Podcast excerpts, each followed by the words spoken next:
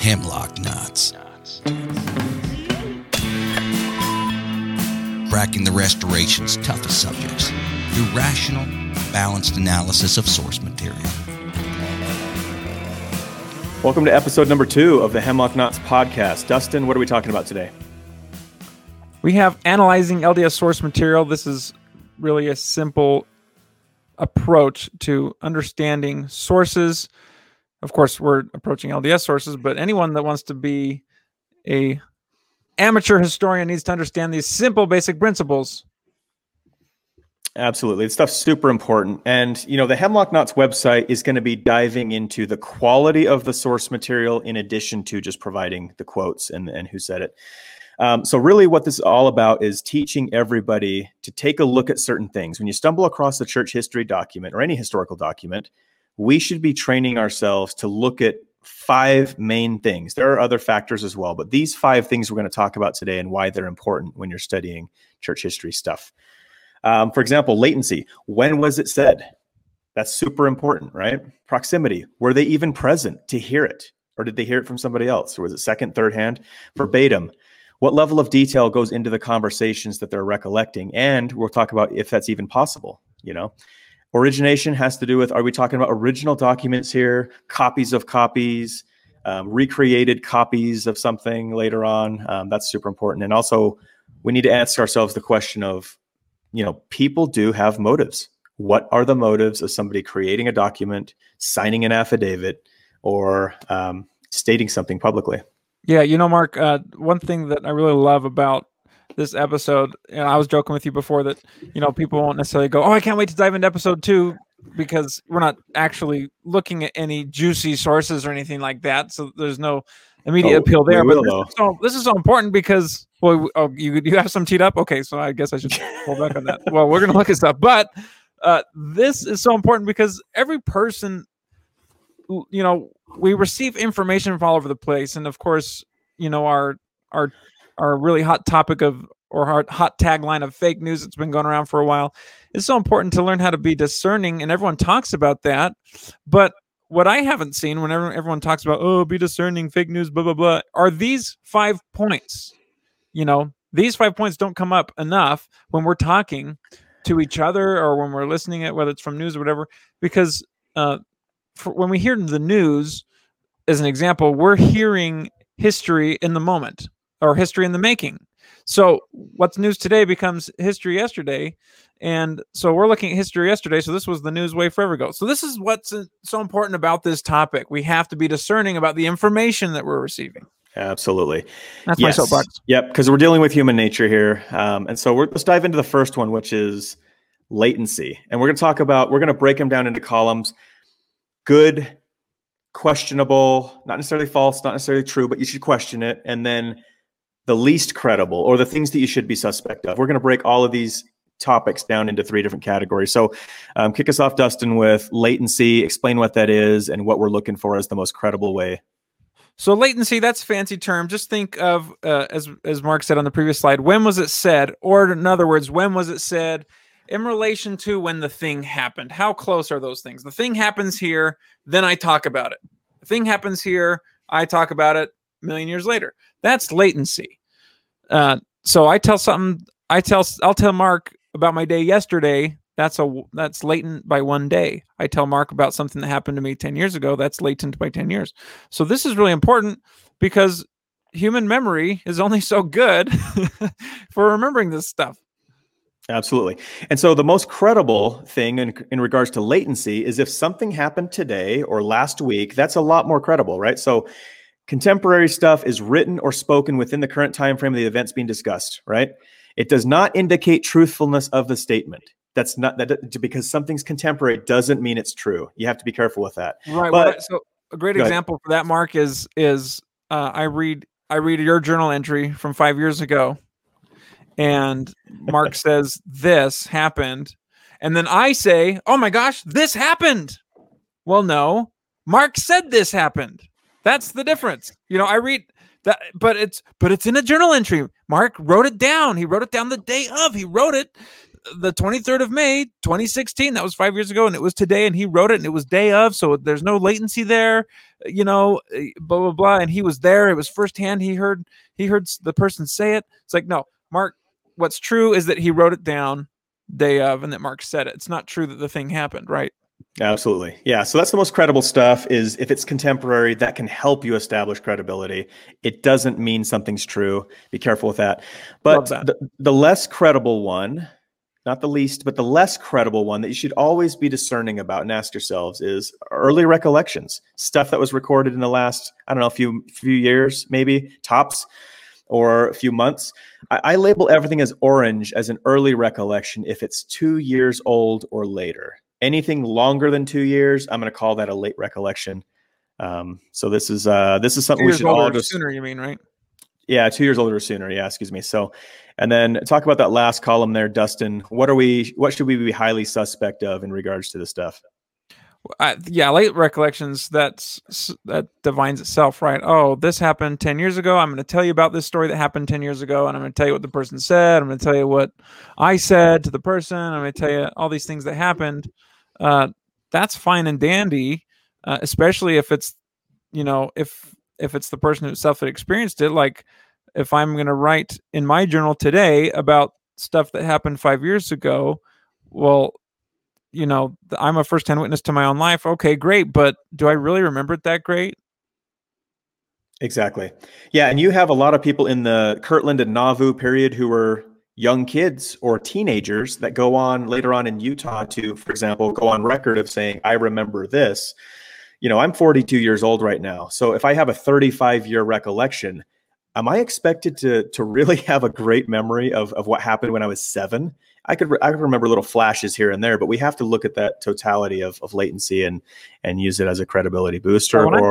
When I'm telling friends stories about my teenage years, I just remember little bits and pieces. I fill in those bits and pieces with, you know, I'm a storyteller. I'm not, you know, you can call that a liar. I'm not trying to lie. I'm just trying to tell a story. I'm trying to convey accurate information, filling in the gaps with a little bit of flair and exaggeration because I, you know, like to make people laugh or whatever. Yep. That's just my personality style, and that's a pretty human thing to do. And I do it subconsciously. I don't go into it planning, thinking I'm going to tell the story about what happened when I'm 16, and I don't have enough juicy details, so I'm going to add this detail. No, I just tell the story, and I just fill in the blanks where I can fill in the blanks, and that just happens naturally. Right.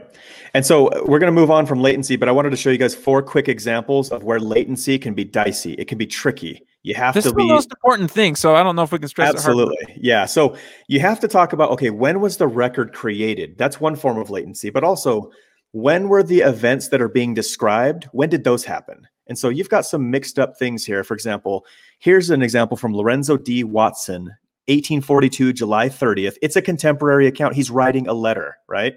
He's the nephew of Emma Smith. He's writing a letter to Joseph Smith on July 30th, 1842. It was published in the Times and Seasons shortly after. However, in the letter, what is he talking about? Is he talking about stuff that happened today? No, he's referring back to 1 year ago and his memories there. So here we have an example of a contemporary letter that has 1 year recollections in it. So it's a mix, it's a hybrid of latency, right? And so we have to take these factors in as well. I'll show you a couple more.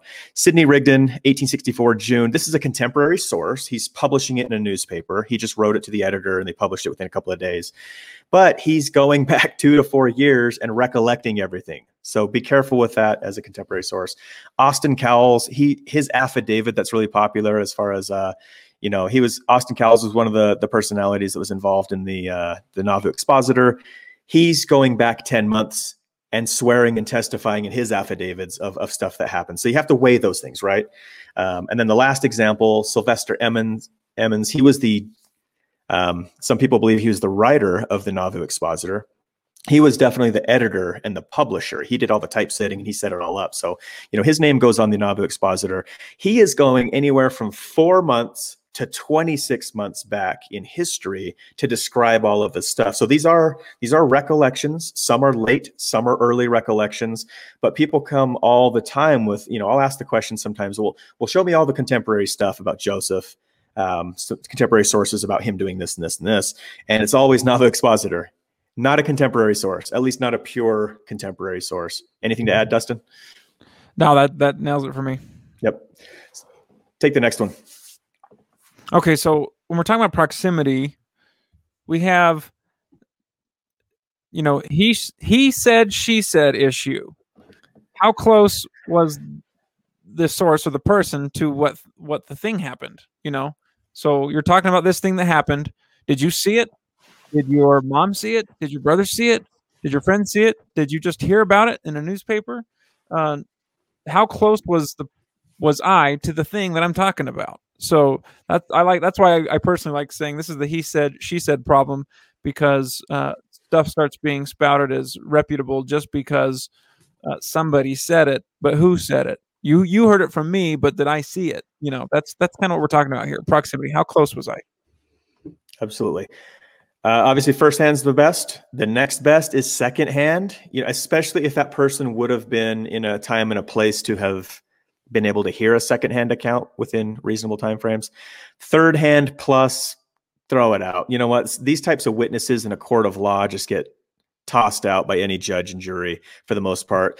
Once you get past secondhand witnesses, it gets really, really dicey. It's like the telephone game, right? You can whisper it so many times and that story gets passed around and you all know how that ends, right? All right, so let's move on to the next one. This is a super important one called verbatim. So this has to do with how much detail goes into the recollection or the conversation that's being cited. Now, this is a dicey one because we have science, you know, and studies, and a lot of academics have tried to answer this question. What's the human brain capable of in regards to remembering detailed conversation? Not much. The human brain is very, very weak in regards to memorizing exact things people said, and even the main points people said, even 20 seconds later, 2 minutes later, let alone 30, 40, 70 years later.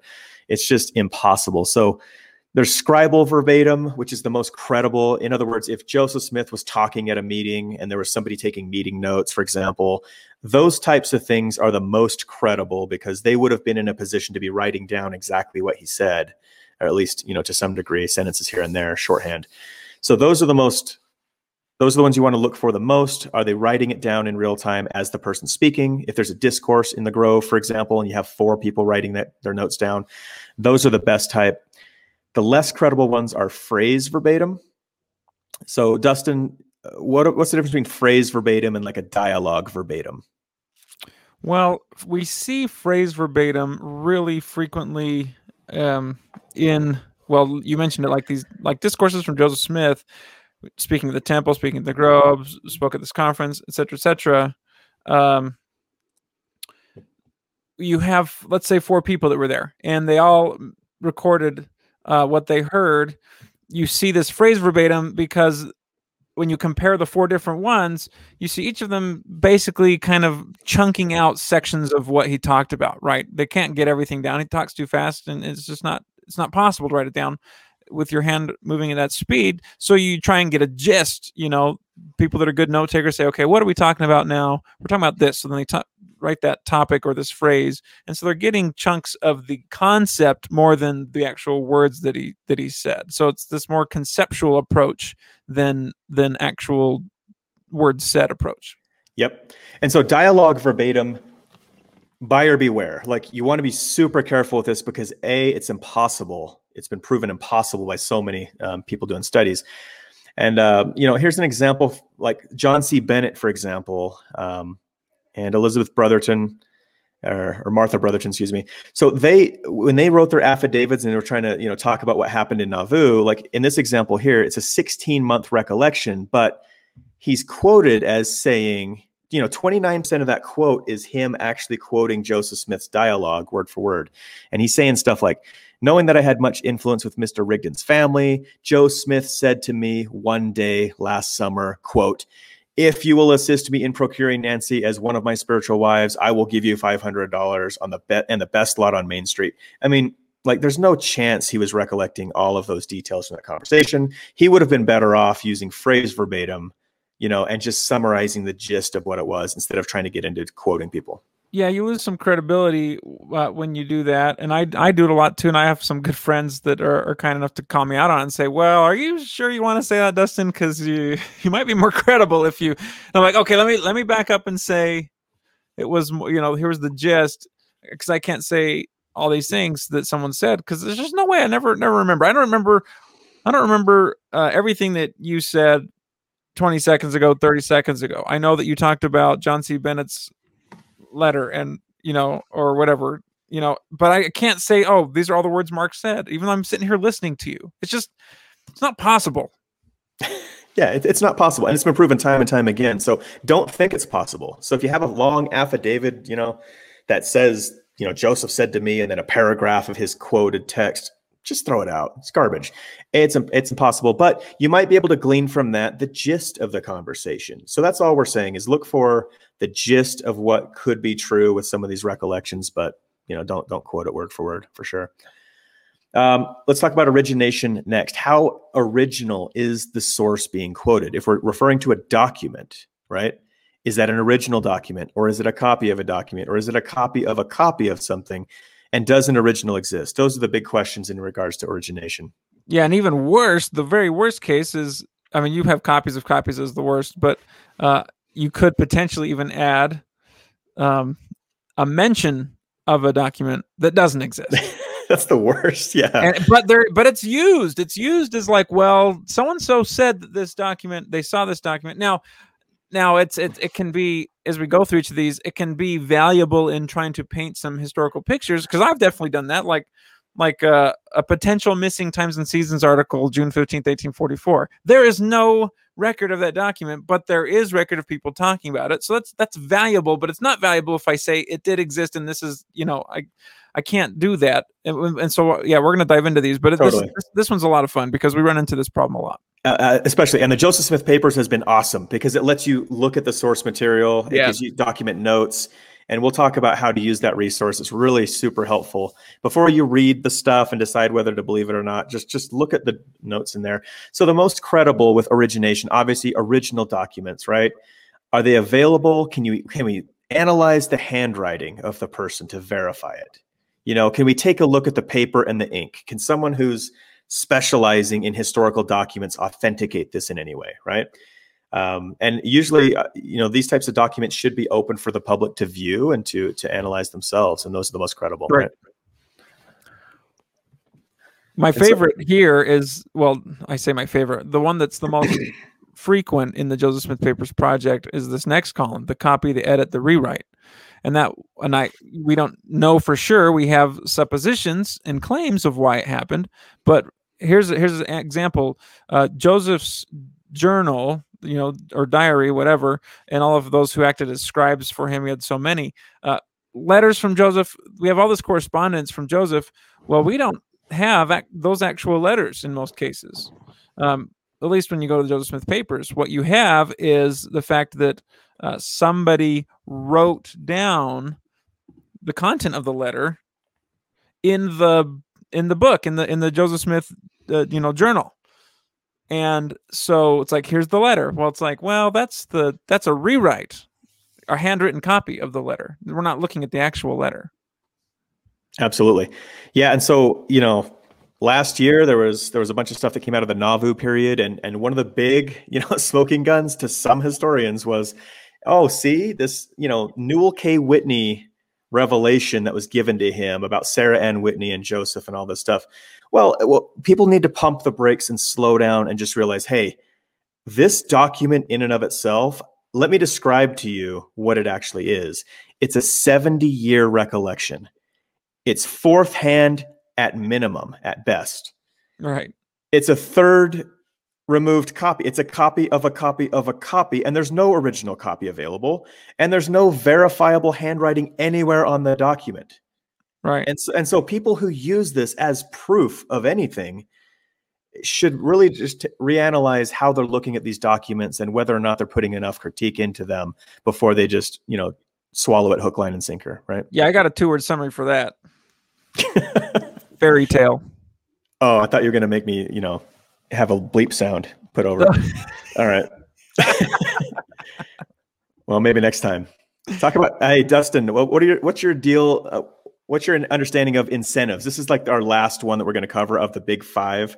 There are some other factors that play into it. Like, what about incentives? Do people have motivations for doing certain things? Well, this is, in my opinion, one of the most overlooked features for sources, source material, because we don't think about it naturally. I mean, a lot of times I didn't even think about a lot of this stuff most of the time, but if I did think about it, I would think about firsthand, secondhand, stuff like that. But incentives didn't think about too often until people started asking me, it says, what did they have to gain? Well, I guess you might even say, did they have something to gain? So that we ask ourselves, was there possibly anything to gain? If there was nothing to gain, totally fine. But I need to start asking, was there anything to gain or lose by saying this, making this statement, publishing or submitting this affidavit or whatever it is, gain or lose? Am I going to lose my head if I don't do this? Or, if I do this, am I going to gain the world? Am I going to gain money, power, prestige, acceptance, whatever?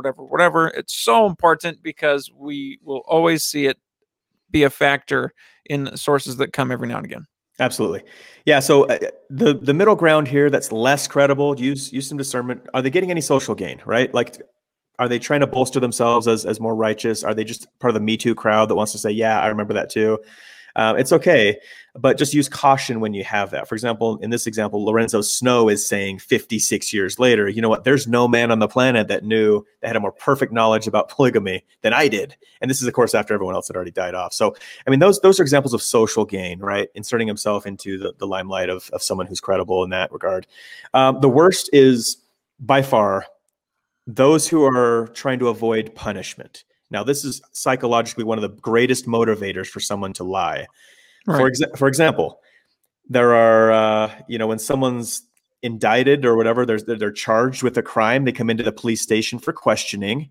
And if someone's guilty of going to jail for 30, 40, 50 years, do you really think they're going to tell the truth? Talking to those police, like, our society is riddled with people lying to avoid going to jail for breaking the law, for example. And some of these teachings that creep into early Mormonism, I'll have to remind you, some of them were illegal. These are legal matters in addition to spiritual matters. And so you have to ask yourself, why is this person putting together this statement? Are they trying to avoid going to prison or losing family members or whatever? Those are the least credible, I think, because you've got a high motivation to lie in those circumstances. Yeah. Yep. Okay, so wrapping it up, we talked about these 5 things. Keep them in mind as you're analyzing any of the source material. Latency, when was it said? Proximity, were they present? Verbatim, what level of detail? Origination, is this an original copy or an original document or a copy of a copy? And then incentives, why would they say it? What do they have to gain from making that public declaration or that statement? Dustin, do you want to wrap it up for us? Yeah, did we want to talk at all about amalgamations or stuff like that? Or? Yeah. So that was one of those other factors that we didn't include here, but go ahead and mention any other factors in regards to. So when we're looking at stuff, and this can be for any historical source, but we just see it so frequently in church history, and that's of course what we're looking at mainly. But we want to talk about true principles here. We have 4 people that attend a lecture or a sermon. They all write some notes, and then we all read those notes. Well, they all have their own perspective. They all have things they wrote, and you'll see that they each wrote a phrase that Joseph said, for example, and they wrote it differently, 4 different ways. They all caught it, and you see that they captured this exact same idea, but you see that they worded it 4 different ways. So an amalgamation is when someone comes in later and says, well, I'm going to attempt to make sense of all of these 4 accounts and combine them together. Well, as we talked about earlier, you want to make sure you read all of those accounts so you get a gist of how much detail each person tried to include, what elements they caught, what they missed. A lot of it's shorthand, and so usually you can tell what word they were trying to go for, but you can't always. Sometimes they literally just put a letter for the shorthand, and you're like, oh, what did they say? And some people will take a crack at it and submit something that won't be necessarily accurate. So that's important because it happens so frequently here with our history. Yeah. So let's talk briefly about what are some of the most credible sources that you like to go to that are a little bit more reliable than others, and what do you look for as far as red flags, as far as finding material to make a claim or to research, right? Well, I love finding letters. If you can find the actual copy of the letter, like I said in Joseph Smith Journal, you have written copies or handwritten rewrite copies in the journal instead of the actual letter. Occasionally you see the actual letter, which is, I prefer that personally. Gotcha. And you got journals and newspapers, of course, but you always have to, you know, well, you can speak to some of those things that what, like, tell us some of the pluses and minuses of newspapers and journals. So for me, it takes guts to publish something and have it go out to 20,000 people, right? So if you are blatantly lying and all of your neighbors know it, they're going to call you out on it. There's going to be a rebuttal in the coming issues of that newspaper, right? So it does take a lot of guts to go public. Now, there were people that did lie with newspaper articles for slanderous reasons and things like that. So it's not perfect, and people can use the press for really destructive means. However, you know, if someone's going to come out and say something in a newspaper and it goes unchecked for all of the newspaper articles after that, you can guess that it's pretty well established and it's not going to create a lot of ruffles. Right. In fact, we have a lot of examples in church history where things were published in the newspaper and they were challenged immediately after. Now, does that mean that the thing in the newspaper was not true? No, but you see that it was at least challenged. If it goes unchallenged by anybody, then that means nobody seemed to have a real problem with it. And, you know, like we said, saying discerning truth versus just discerning events. Like someone said it, therefore it's true. No. Someone challenged it, therefore it's not true. No. It just means that someone said it and someone challenged it. But when someone says it publicly in front of 20,000 people in a newspaper, periodical, or whatever, and nobody seems to have a problem with it, then that is really telling. Right. Yeah. So and this is a few of the ideas. There's a lot we could go into here. We're pushing on, 26 minutes on this episode, but this is important to have as episode 2, because all of the dozens of episodes we're going to get into the source material, and we're going to throw out terms like latency, proximity, verbatim, origination, incentives. And we'll try to explain what these are as we go, but you will hear us talking a lot about the quality of the source material behind every argument. Yeah. And we have, so for worse sources, that means hearsay, rumors, these recollections that come a long time later, or affidavits that you find have some sort of incentive, negative incentive involved, like coercion, for example. So as you pulled all those examples up on the screen, we saw the Hemlock Knots rating system. If you want to show that real briefly, but we'll see this in every episode. But you see these color codes and whatnot. You'll see that on every single source on the Hemlock Knots website, so that you can keep track of how potentially credible it was versus how potentially sketchy it is as a true source. Right. And we do our best to be accurate with these. If you notice something else about a source we may have missed, let us know. But, hemlockknots.com is a community resource of source material, so people can come and have an easier time dissecting some of the details behind these sources. So absolutely. We'll hope that you'll go to hemlockknots.com next time you're studying something that's really, juicy or difficult to digest in regards to church history. There's a lot of viewpoints on it. But most of all, I would ask that everybody on this show, if you have a favorite historian, a favorite author, a favorite blogger who's out teaching these things, hold these people accountable to telling you the full story about the quality of the sources they're bringing in. Most authors and historians, they like to leave out some of these inconvenient truths in regards to what they're about to quote. And right, because it might mess up a narrative, right? Oh, it'll mess up a narrative very quickly if you have really bad source material. Yeah. So that's it. We hope you guys enjoyed this episode. Let us know in the comments below what your questions are, what you guys have noticed in church history as well, and how to discern the sources the best we can. Thanks, guys. See you next time. Thanks for listening. If you like this show, share it with your people.